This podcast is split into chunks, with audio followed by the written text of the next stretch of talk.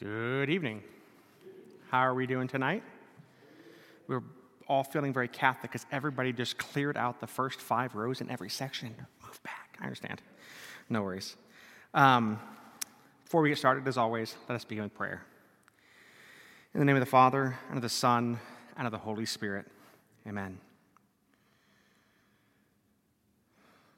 Good and gracious God, we give you praise and thanksgiving for this evening, for this opportunity to come together to dive deeper into our faith, to dive deeper into our understanding of why, why you've called us, why you love us, and how we are called to live in our lives.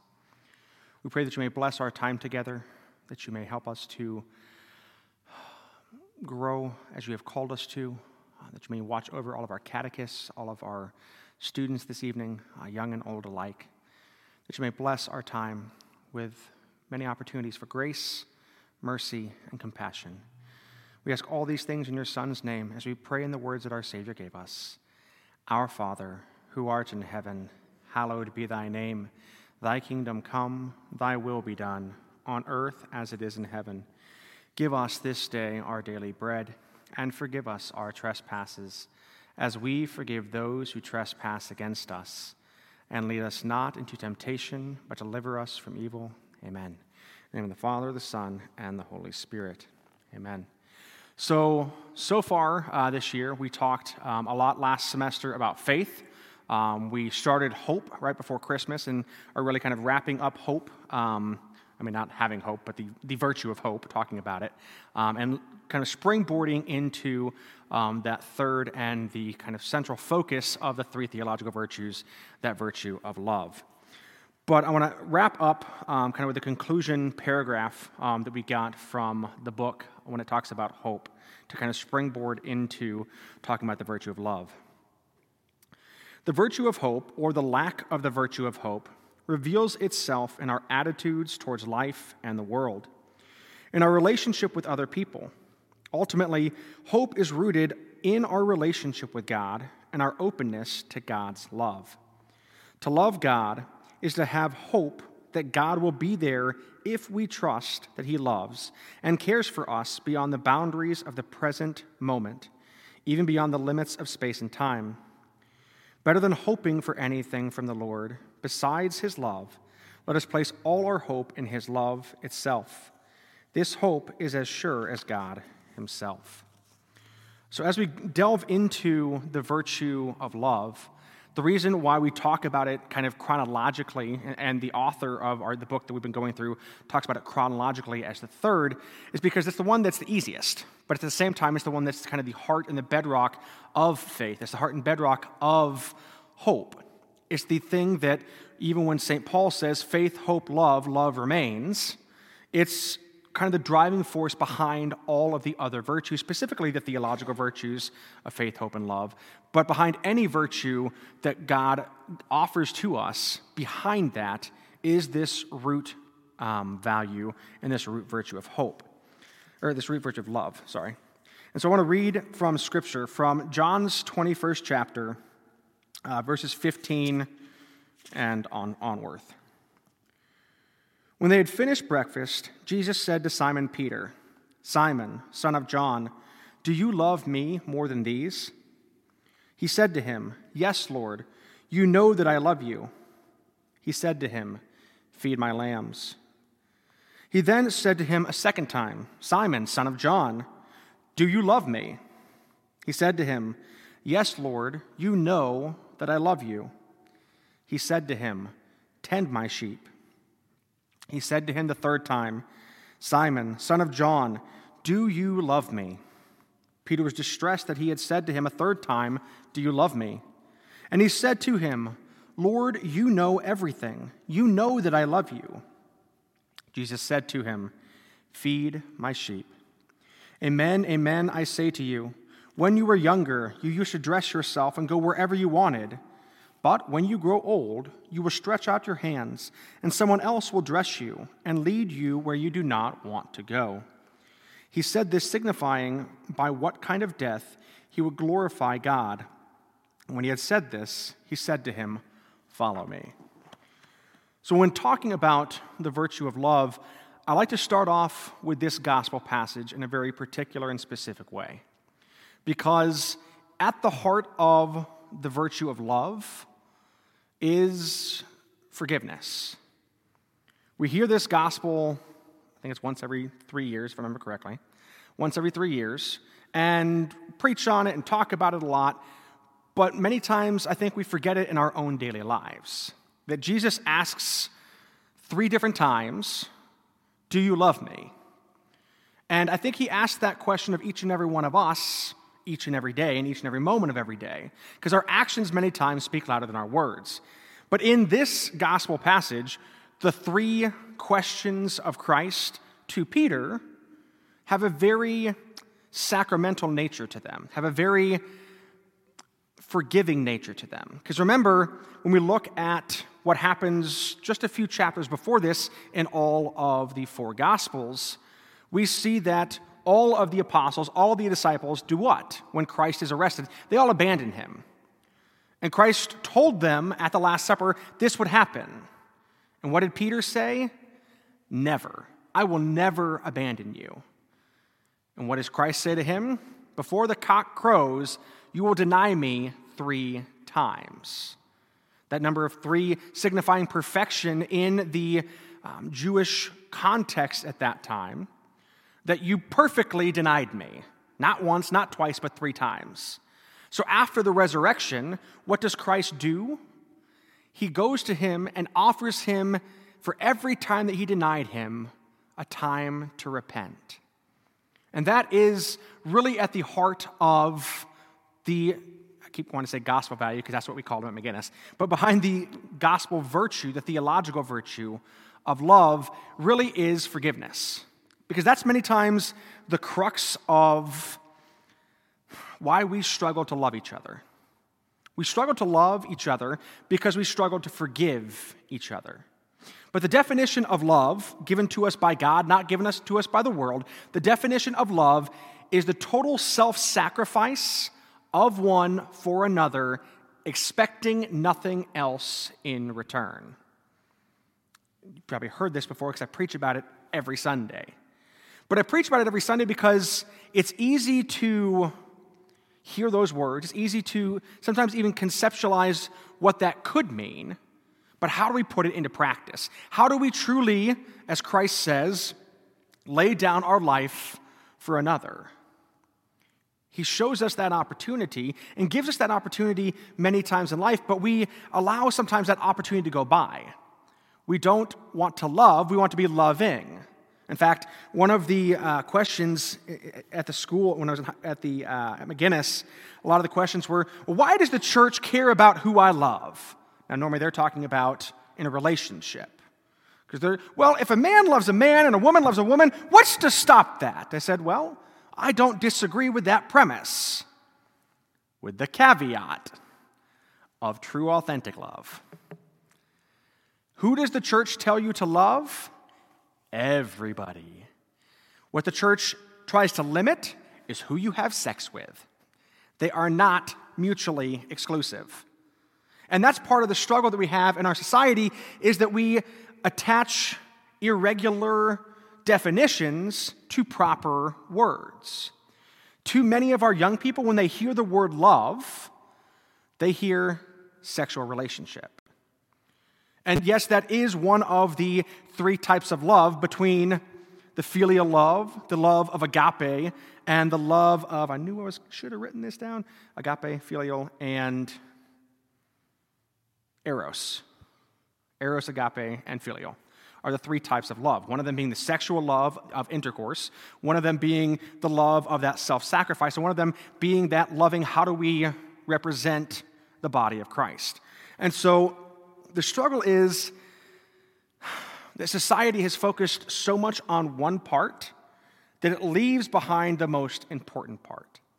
That when we look at love as just a sexual contract, when we look at sex as just a sexual contract, we miss out on the beauty of what the actual virtue of love offers to us. That Christ loves us, that God the Father, Son, and Holy Spirit love us so much that He gave everything for us. In our um, the last two days for daily mass, we've had our first reading from the Epistle to the Hebrews, and there's a line in that um, reading that is so pertinent, I think, when, when we talk about what it means to have truly this love, what it means for us to truly praise so much so that it hurts. Um, I'm pulling it up on my phone, is what I'm doing. Brothers and sisters, in your struggle against sin, you have not yet resisted to the point of shedding blood. You have also forgotten the exhortation addressed to you as children. My son, do not disdain the discipline of the Lord or lose heart when reproved by him. For whom the Lord loves, he disciplines. He scourges every son he acknowledges. I think it's important for us that many times we think that people aren't loving because they don't give us what we want, when we want, how we want it. But to truly be loved by someone is to be formed after not ourselves, after not the world, but after He who is love, after God. But as kids, we learned if you do something wrong, slap on the wrist, you're disciplined. You're told, don't do that. The problem is, we rarely say why we shouldn't do something. Because as kids, we don't know the difference between right and wrong. In fact, that's why the church and society has basically said the age of reason, where we can understand right from wrong, is around the age of seven or eight.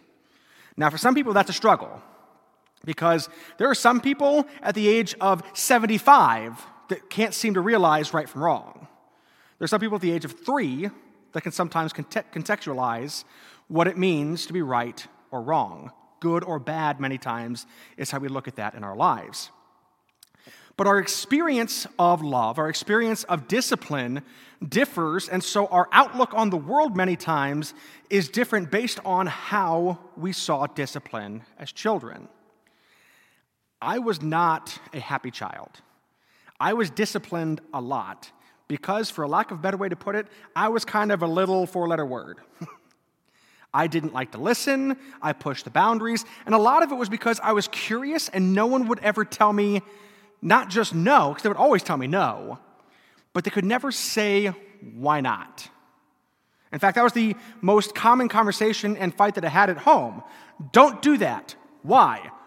Because I said so. But why did you say so? Because I'm mom. Okay, but how does that justify you saying so? Because I'm in charge. Okay, but why can't I do this? And that is part of my struggle with how I live, even as an adult sometimes. I have to get to the question behind the discipline of why, it, what did I do wrong? Why is it wrong? And is it really wrong? And behind that is really kind of the question of how does it help me to or not to embrace God's love? Because that is, again, that self sacrificial love that um, God offers to us. The problem is, we are in a post a postmodern world, a post-Christian world, even a post-apocalyptic world, not that we've had an apocalypse, but in a understanding of the end times that when we look at society, really from 1955 until now, and look at all of humanity prior to 1955 or 1960 or so, life was lived differently. In fact, I was having this conversation um, in the office today about it. I always find it interesting in history classes in school, we never got past World War II. Did anybody ever get past World War II? Some of you guys were alive during World War II. You weren't, I know. Um, but, but, but that's part of the struggle is we don't know our recent history. And so we don't really know why the world is how it is today. There's that old saying, learn from your history or you're doomed to repeat it. And repeating the same thing over and over, expecting a different result, as we talk about all the time, is a definition of insanity. So if we don't learn our history and how to change it, we are truly a crazy people. Well, let's look at the whys. Why is our world so broken? Well, it started in the beginning. If you're listening to, or even listen to the first one to 10 days of the Bible in a year timeline, The most common word that you hear in there outside of amen is broken because we are a broken people, because we are sinners. And what sin does is it breaks our relationship not only with God, but with ourselves and with each other. That first sin outside the garden of Cain slaying his brother Abel isn't just a story to learn from, but it's something that each and every one of us live in our daily lives on a very common occurrence. We may not actually physically kill each other, but how many times do we gossip? How many times do we slander? How many times do we um, cast aspersions towards each other, tear each other down? Well, just because you didn't actually pull the trigger doesn't mean you didn't kill someone's character. But the Lord is telling us to do something different. And so the struggle is for the first 1900 years after Christ's passion, death, and resurrection, really high highs, really low lows. And we're kind of in the midst of a downward slope. We always kind of look back and say, man, they had it so much better then, and we'll have it so much better in the future. But everyone throughout history kind of has high highs and low lows depending on the context in which you are living. But let's look at the world post World War II. Um, I think this will help us understand why our definition of love societally is so different from our definition of love when it comes to God, the virtue, and the church. So, we had just gotten through the Great War 1917, World War I. Um, we had finally brought peace, and then, yet again, we get thrown into worldwide this truly world war where everybody is on edge. We don't know what's going on. And so, immediately following the Second World War, immediately following the Great Depression and those times, we are in a world left with how do we pick up the pieces? Millions and millions of people died during World War I and World War II.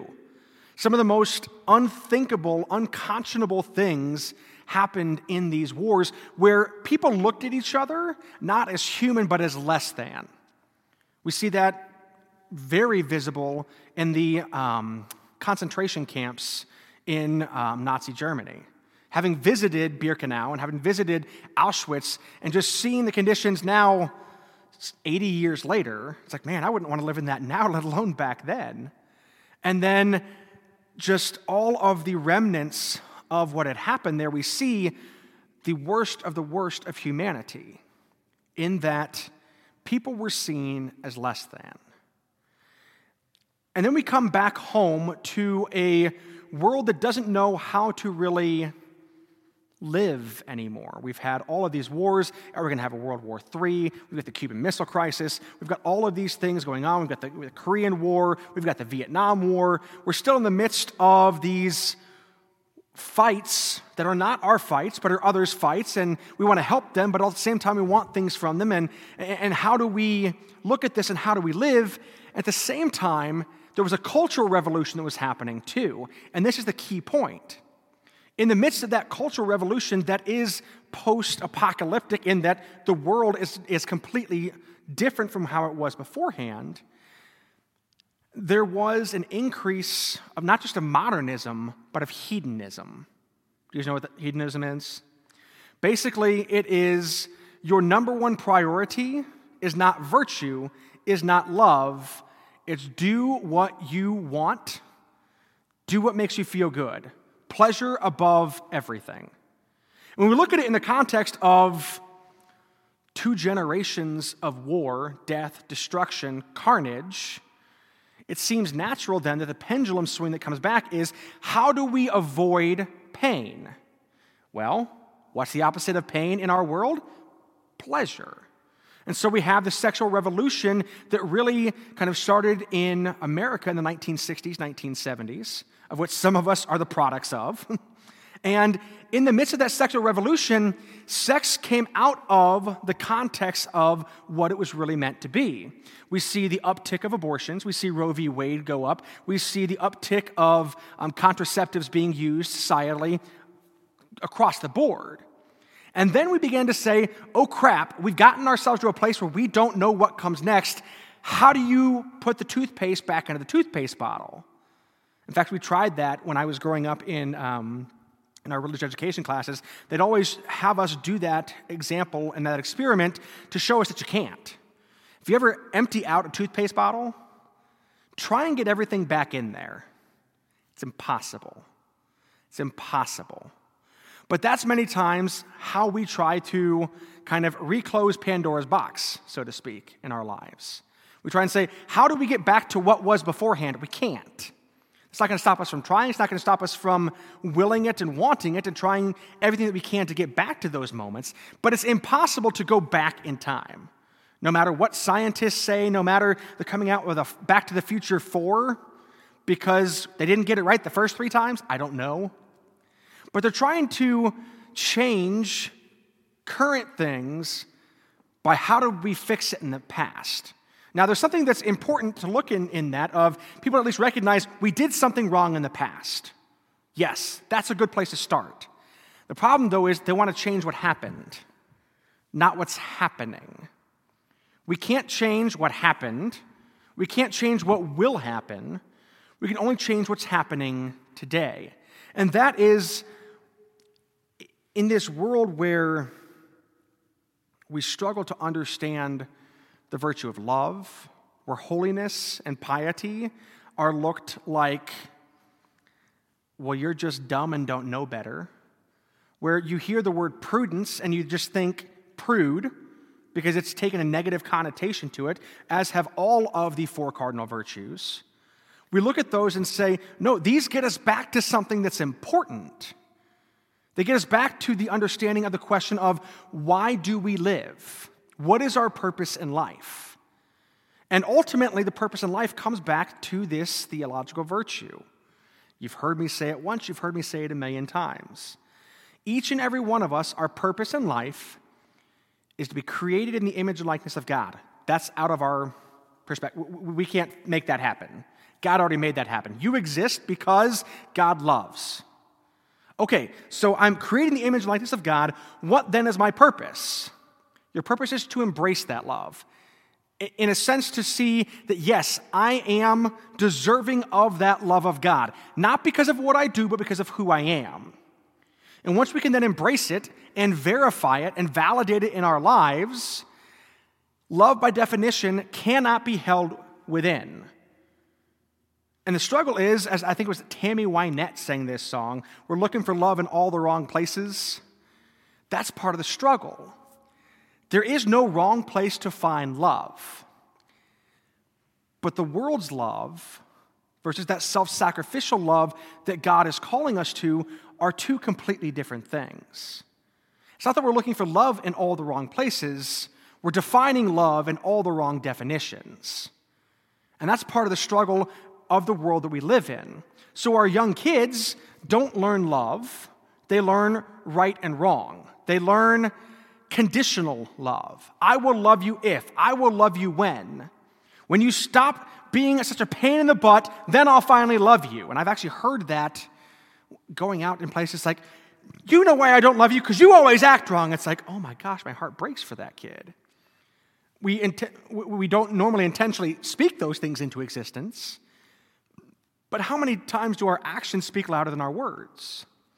In fact, there were m- multiple generations where it was seen to be masculine to never utter the words, I love you.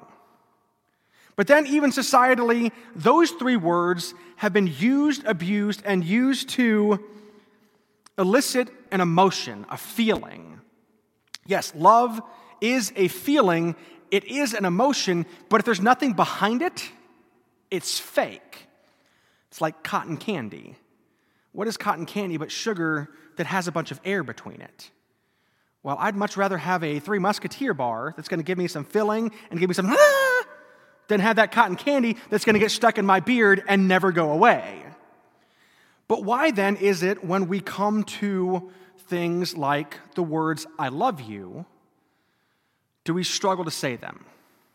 Part of it is, what is love? What does it mean for someone to love someone? And societally, again, we, we struggle to comprehend. I love you so much that I would lay my life down for you. Normally, it's not what we mean when we say, I love you.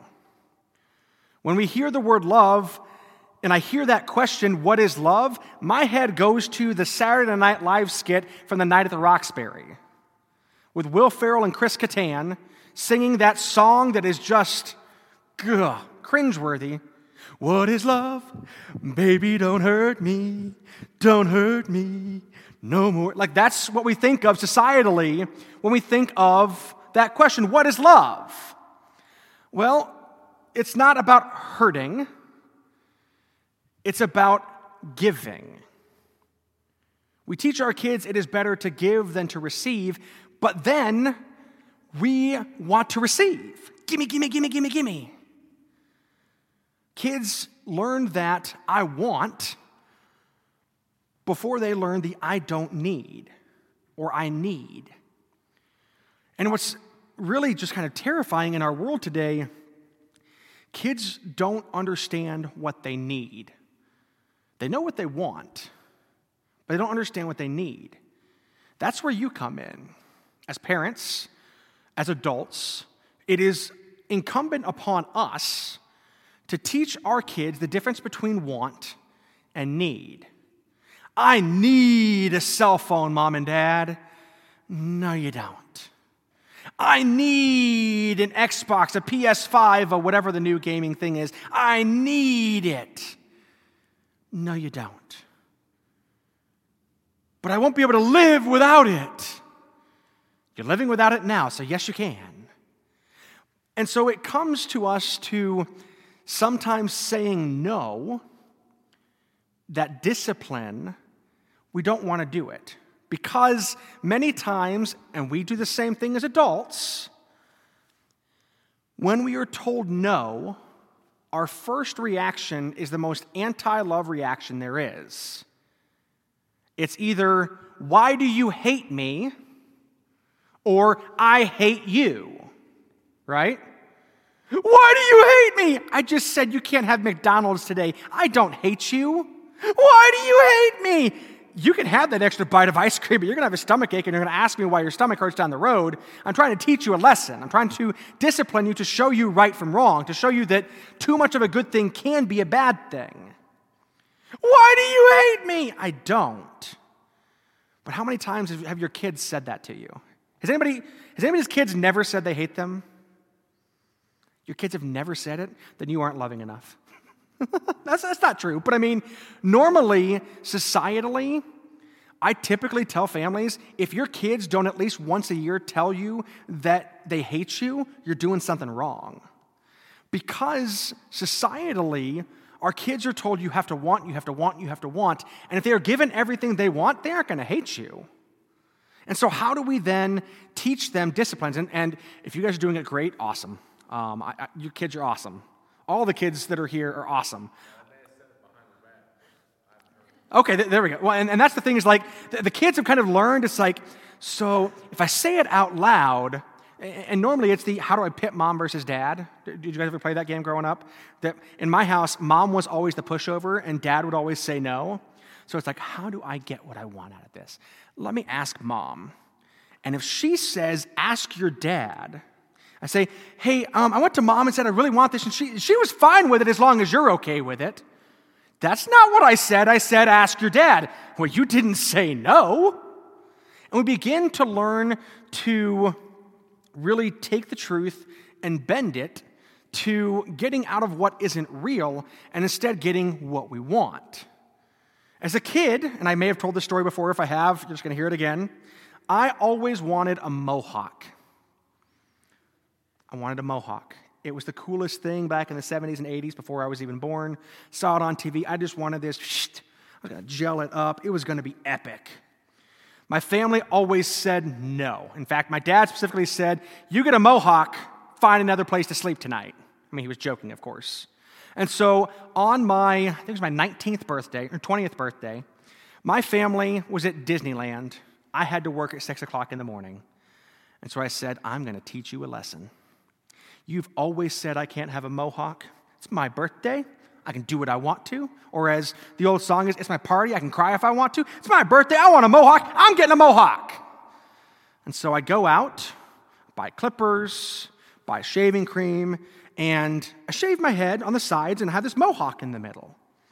And I bicked it down, which to bick your hair is to take shaving cream and to use a Bic razor and shave it down to the studs. What I didn't know at the time was I was also losing my hair because I was getting older. In my family, we use it, lose it at a young age. And so my hair never grew back after I got a mohawk. And so when my hair grows out, you, you can see it if you touch it now. I have a strip of hair right here where the mohawk was and nothing around it. To this day, 17 years later, God reminds me on a daily basis there's a reason your parents said no. Now, it wasn't because I'd go bald if I didn't listen to my parents, but that was the outcome. It was, I'm called to honor my father and my mother even when I don't like them saying no because they have a reason behind it. For me, the lesson I learned was honor your father and your mother, or you too will go bald like Father Danny. Now, I finally made it past that point where, like, I, I looked into getting Rogaine, and no, you got to make the hair grow back, and they've got all these newfangled things. It's like, I just don't want to mess with it anymore. I shave my head every six weeks, trim my beard at the same time, and this takes five minutes every six weeks. Many of you guys take more than that every morning. It's like, you take more than five minutes on your hair? A, it doesn't show. B, really? Eh, okay, no. But many times we put all of those things into things that don't really matter. So I thought the world had ended because I had gone bald at the age of 20 or 21. I look back and say, ah, wisdom. Bald men look very wise. Grow the beard, look even wiser. Lose your eyesight. Beard, no hair, and glasses. Distinguished. Now, that's not true, but I like to think so. When I look in the mirror, it's like, yeah, sexy. That's not what I think. But, but, but, but that's many times what the world, that's what we want to say when we look at ourselves in the mirror, right? We want to see, ah, yeah, that's what perfection is. But then we look at the imperfections that are on our face. It's like, ah, oh, oh, that's gray. Oh no.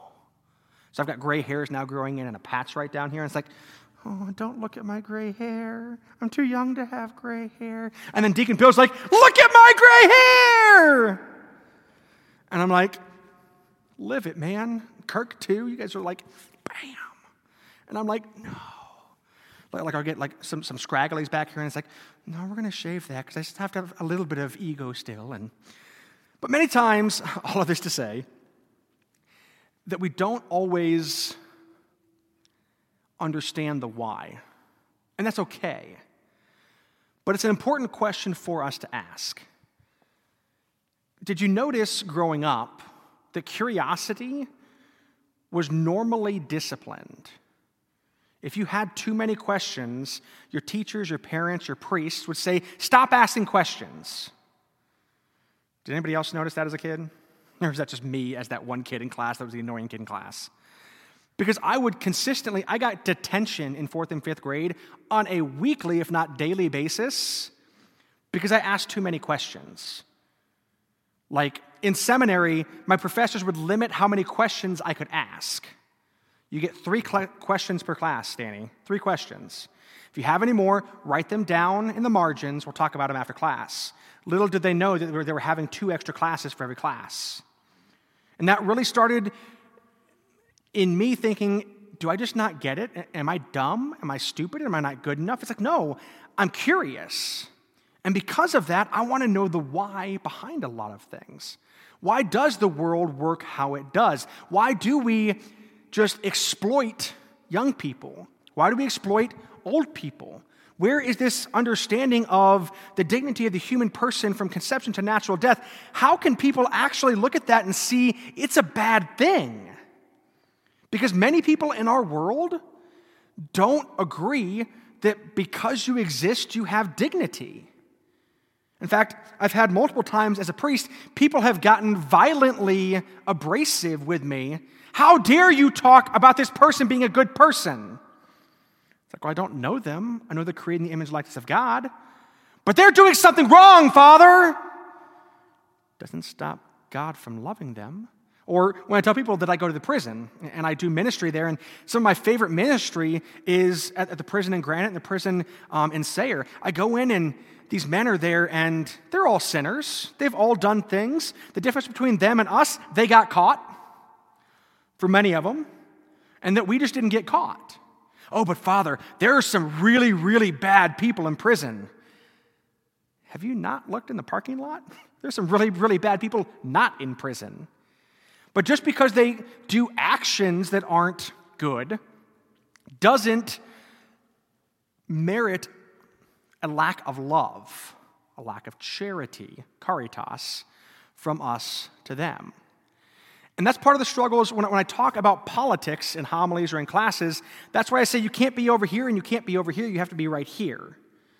Because both of our main political parties here in the United States push it too far. Some see the dignity of the human person as long as you were born. Some see the dignity of the human person as long as one thing or the other. But no, as Catholics, we're called to be in the middle. How do we respect the sanctity of life, the dignity of the human person, from the moment that you were conceived until the moment that you die naturally? That as Catholics, we're against the, the death penalty. As Catholics, we are against abuse. We are against um, homelessness in the sense of we should help each other get out of those situations.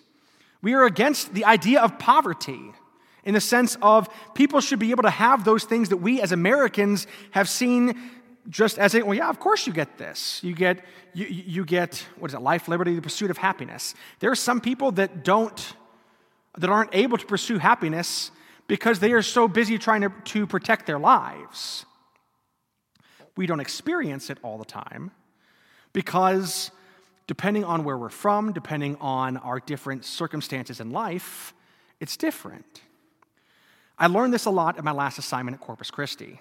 I, I, I, learned that as a white man in the South, I had different inherent values societally than many of my parishioners grew up with. And it's like, no, I didn't. And then they begin to tell me their stories. It's like, oh, huh, I never had to deal with that. I, that even never even crossed my mind. In fact, um, I went with my deacons um, and their wives and my um, staff about six summers ago now to Orlando to the National Black Catholic Congress, again, being one of the only white people there. And it was fascinating the things that I didn't even recognize. One of the, one of the keynote speakers was coming out and talking about the common experience in, in that community of when you're driving and you see lights in your rearview mirror. I'm not picking on you, Daryl, I promise. He's one of our officers. But when you see lights in your rearview mirror, and I said, man, I hate that. I'm always like, oh, crap, that caught me. Or, oh, man, was I really speeding? Those are the first things that pop in my head. It's like, I'm getting a ticket. How do I talk my way out of this one? For many of my parishioners, it was no sudden movements. How do I make sure that I make it home alive today? And it's like, what? This is this is before the George Floyd incident. This is before the whole Black Lives Matter push and movement. But it's one of those like, I didn't even, that would never be my, what do you mean I just want to make it home alive today? And then we see things that have happened with people that push things too far. Just this last week, we saw some African American officers that push things too far. That it's not just because of the color of our skin that we sin, but sometimes we look at the colors of others' skin and we justify sin. Um, a couple, about a year and a half ago, um, I had preached about immigration in the sense of whether people are here coming over the border legally or illegally, as Americans, we have the right, as any country does, to protect your borders.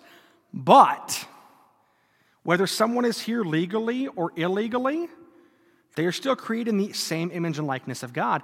And I had people just up in arms. How dare you preach against immigration, Father? I didn't preach against immigration. I preached for the dignity of the human person. Oh, but Father, these people are illegals. No, their action is societally and governmentally illegal. They are not illegal. Oh, but they're aliens over here. It's like they're from the same planet as you and me, although you may be from a different planet, so you may be the alien here. But we many times look at things that we don't like and don't agree with and put this black cloud over it. And it's like, guys, where's this coming from? If we truly embrace and understand the why of the love of God, those aren't even issues that we look at. How many times did we hear on social media, on the news, that the virus of COVID is all because of people in China? It's the Chinese fault. It's like, no, it's not. That could have happened anywhere. Oh, but it happened in that one village and it broke out from there, Father. Don't you know that? It's like, that's neither here nor, nor there. We couldn't have changed that now.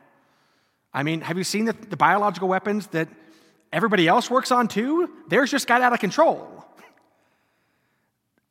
Just because they're from a different place that we don't like, or politically it's in a, an advantageous place, many times we dehumanize the same way as what happened to the Jewish people in Nazi Germany. That's an important link to look at, my brothers and sisters. Because when we dehumanize each other, when we say you are less than, when we say you are three fifths of a person south of the Mason Dixon line, what we are doing is saying God can't love you.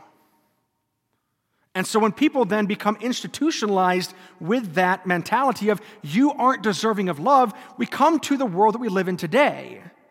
You have to gain love, you have to earn love. No, you don't. But in our world, unfortunately, that is our mode of operation. Now, respect, that's something different. Some places we do have to gain respect. We have to earn respect because someone coming uh, in off of I 40 and walking in the room and saying, I'm going to teach you everything you've done wrong, I'm going to be like, get out. I mean, they're probably looked at the same way that Jesus was in today's gospel, where he goes home and they're like, Who do you think you are? And he says, Well, a prophet is welcome anywhere but his home. I learned that lesson the hard way as well that one of the hardest conversations to have as a priest is I'm a priest, but I can't preach to my family because they know my past. They know me as a little kid. It's like, Shut up. You know what you did as a kid. It's like, yeah, but i have learned from then, I've grown from then. But in your own families, that's sometimes the struggle as well. You notice? When you go home, you have to almost earn a different respect than when you're in your marriage, than when you're at church, than when you're in professional life, because they're really different cultures. That's one of the struggles that I have as a priest is I want to be seen as father, but I also want to see as, be seen as Danny, but I'm still trying to find that boundary of I can't take off the father Danny hat.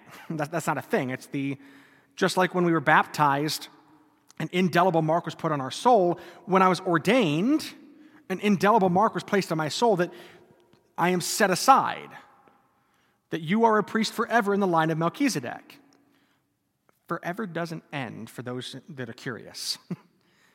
But for some reason, because we are limited by space and time, because our understanding of life is so limited, we struggle to, as I was told as a kid, put the shoe on the other foot or walk a mile in another person's shoes. One of the best things that they did for me in seminary was not allow me, because they did this for everybody, to have just my own social experience. So we had one weekend where we went and lived with the homeless. We went and fed the homeless. We had one weekend where we went to um, a very Spanish area, Spanish speaking area in Omaha, Nebraska, and lived with families that didn't speak English and, and learned the food and learned the culture and learned the experience. That's where I learned gringo for the first time. It's like, it's funny if you ever go out to eat Mexican food with me, and I use that in quotations because when I go eat Mexican food, I typically get fajitas. Minus onions, minus peppers. They're like, So you want the meat? Yes. Well, what would you like on the setup? Well, this is where people are like, Really, Father? No sour cream, no pico de gallo, No guacamole. So you want beans, rice, cheese, and lettuce. Winner. That is the most white thing I've ever heard come out of your mouth, Father. It's what my stomach likes. I don't know what to tell you. But I love Mexican food. Done my way. Because that's a very American thing that we try and westernize things or we try to personalize things the way we like them. I can eat anything anywhere that someone pro- provides for me. I will if I go to someone's house and look at it, it's like, oh. I've gotten to where I will say a prayer Lord, help me to digest, help me to not make a face, help me to at least be outwardly appreciative of what is set in front of me. Because my palate is so bland, I was 28 before I, heard, before I had my first full bowl of soup. It's a, it's a texture thing. I'm like, no, I don't want soup. Soup's disgusting. I was 27 before I had cooked carrots and could stomach them. Because as a little kid, there was that I had one babysitter that that's all she would prepare was cook carrots, cook carrots, cook carrots. And just the smell of them made me nauseous. I'm past that finally. But those are things that are taught to us sometimes as kids that it's literally thrown down our throat, sometimes figuratively, sometimes literally, that we have to kind of learn out of. And so when it comes to the virtues, specifically those virtues that are the hinge virtues of every other good thing we're called to do in our lives, we have to, before we can learn what they are, unlearn what we thought they were. That when we talk about love, we have to, and, and I'm going to continue every weekend and almost every homily, talking about what love is. Because we don't believe it. And, and I say that because our actions truly do speak louder than our words. How many times do we struggle to forgive each other? Father, you will not believe what this person did to me. I can never forgive them. I can never forgive them. I said, I understand that, but you got to try. You got to start somewhere. You, have got to start with that reality that they may not be deserving of your forgiveness, but neither are you of God's.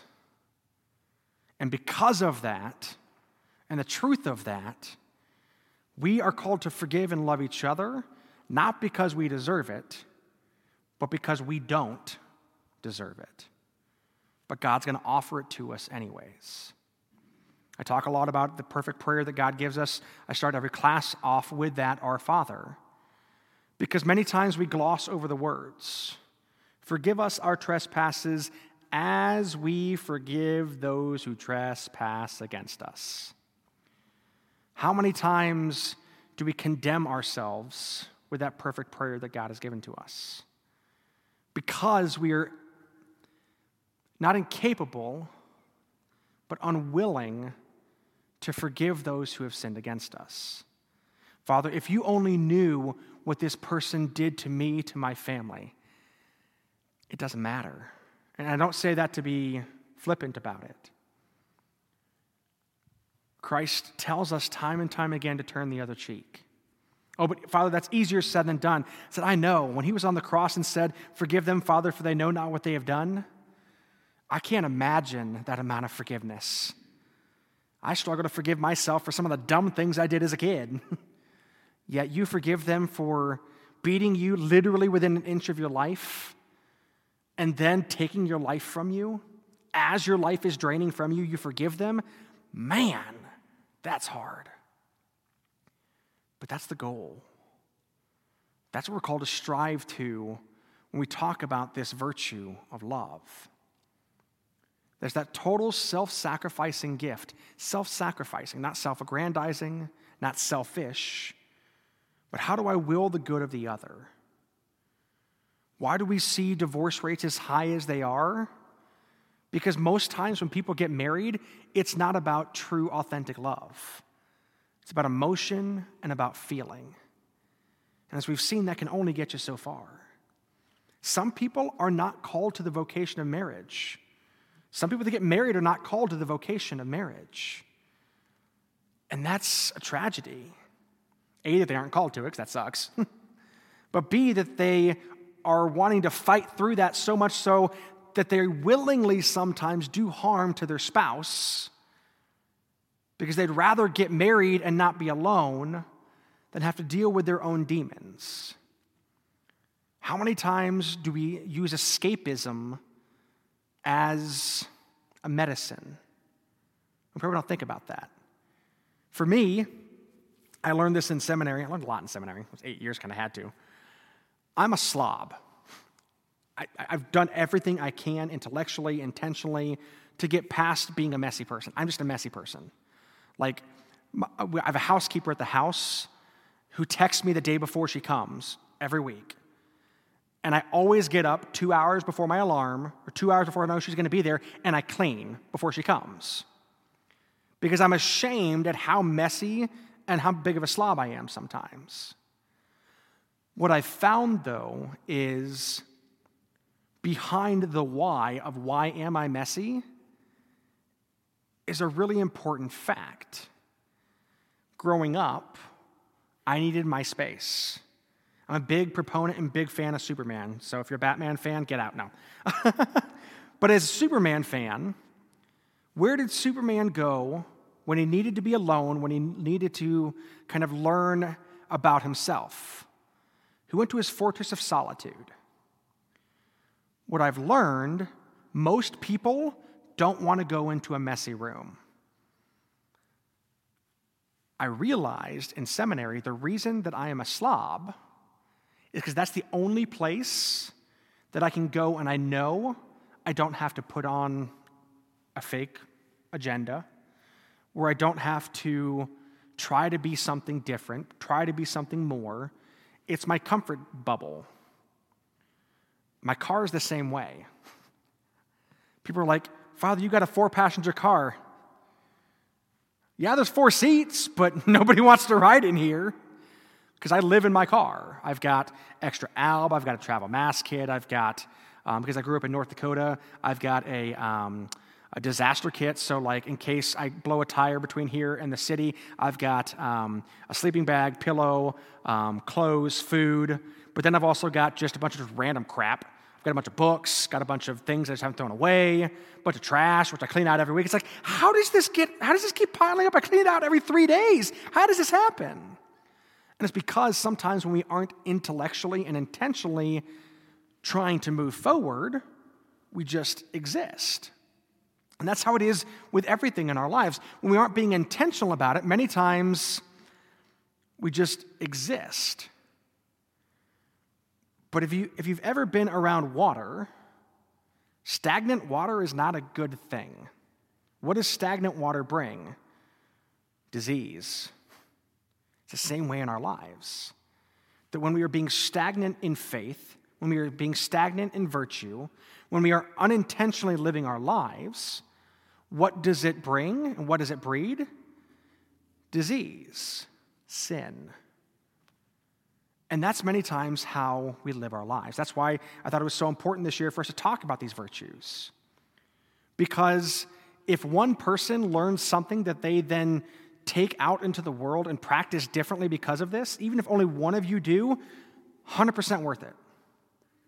If one life is changed, it makes it all worth it. If one person hears something that makes them look or change or feel differently or act differently, it's all worth it. But how do we see that as an opportunity in our own lives? How do we have those conversations with our kids, with our spouses, with our siblings, with our parents of, I love you. You're a giant pain in the ass most of the time, but I love you. Whatever I've done to you that has made you ever feel harm, upset, anger, I'm sorry. I apologize. And I will do my best to forgive you for anything you have done against me. That's why you'll notice about three or four times a year, either during my homily or at the end of Mass, I will ask for forgiveness. Because there's sometimes I unintentionally do things that really push people the wrong way. Never my intention. But when you have more than three people in a room, it's really hard to not piss someone off sometimes. Because again, saying no sometimes can be that one thing that pushes someone over the edge, even if you say no for their good. And that's one of the things that I struggle with a lot as a pastor, as a priest. Sometimes people will come to me with great ideas where it's like, no, we aren't going to do that. No, we can't do that. But why not, Father? This is my idea. I'm not saying no because it's your idea. I'm not saying no because of you. I'm not saying I'm saying no because it's not the way we're progressing. And my hope, my goal, is that everything that we do is to progress in faith, hope, ultimately in love and charity for each other. That sometimes it's like, well, Father, why can't we do this? Well, you can do it somewhere else, can't you? Well, yeah. Then why do we need to do it? Because we want to do it here. Ha! You didn't listen to my question. Why do we need to do it here? And so we'll talk a little bit about that, uh, a little bit more about that um, next week. The kind of the difference between the needs and the wants.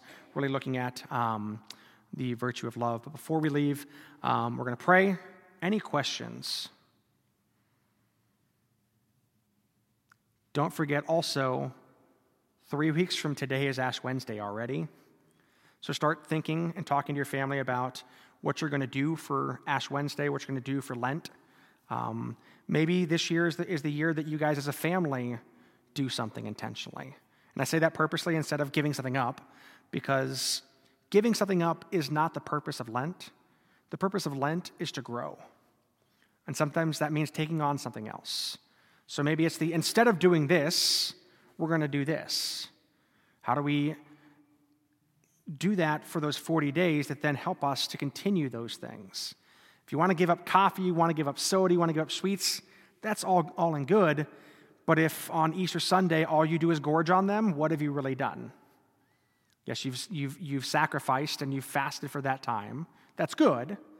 But if you don't use that as an opportunity to offer up and lift up prayer, what's the point? So we'll talk a little bit about that next week as well. Let's pray. In the name of the Father, the Son, and the Holy Spirit, amen. Good and gracious God, we thank you for this opportunity to come together this evening to talk about um, you, to talk about you who are love, who embrace us with your love, who offer your love to us unconditionally. We pray that you may continue to work in our minds, our hearts, and in our very lives. Give us the intentionality of faith, inspired by hope, rooted in your love. We may always seek to love as you do, to give as you give to sacrifice for each other out of love, not out of need. We pray that you may watch over um, all of these um, parishioners that are here this evening, all of those who are seeking to eh, delve deeper into their faith. We also ask for um, safe travels um, as there's uh, possible bad weather coming in this evening, um, that you may keep everybody on the road safe, um, and that you may watch over us all. We ask all of these things through the intercession of the Blessed Virgin Mary as we pray. Hail Mary, full of grace, the Lord is with thee.